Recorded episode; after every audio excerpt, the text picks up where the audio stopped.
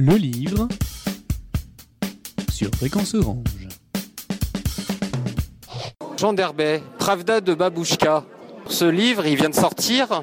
Il est sorti au mois de décembre aux éditions Élan Sud. Alors, Pravda, c'est la vérité en russe, hein, et Babouchka, c'est la grand-mère.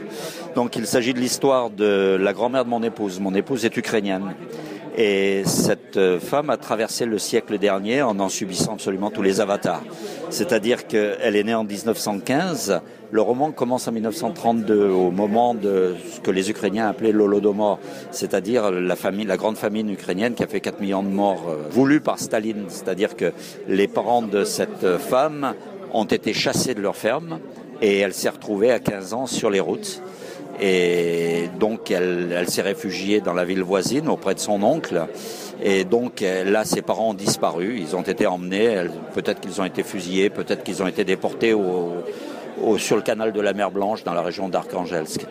Après, cette femme a traversé la Seconde Guerre mondiale et là, elle a vécu des choses absolument abominables. C'est-à-dire qu'elle a perdu beaucoup de ses proches, ses enfants. Elle y a laissé une jambe, enfin, dans des conditions absolument atroces. Et chaque fois, elle a fait preuve d'une dignité extraordinaire. Donc, les seuls survivants de la famille ont été elle et son fils, Lev, qui était mon beau-père.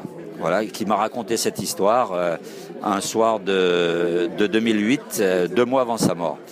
Et cette dame a terminé sa vie à Tchernobyl. Donc, euh, elle a refusé de partir à la suite de l'explosion nucléaire de Tchernobyl parce qu'elle était en zone dangereuse.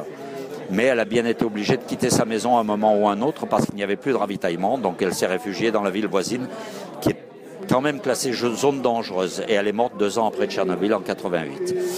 Et donc, toute cette histoire balaie l'histoire du XXe siècle. C'est-à-dire c'est la petite histoire insérée dans la grande.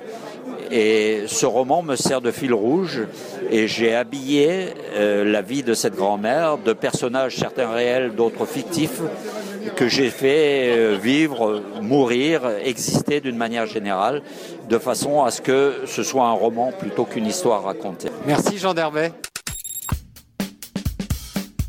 Le livre sur Fréquence Orange.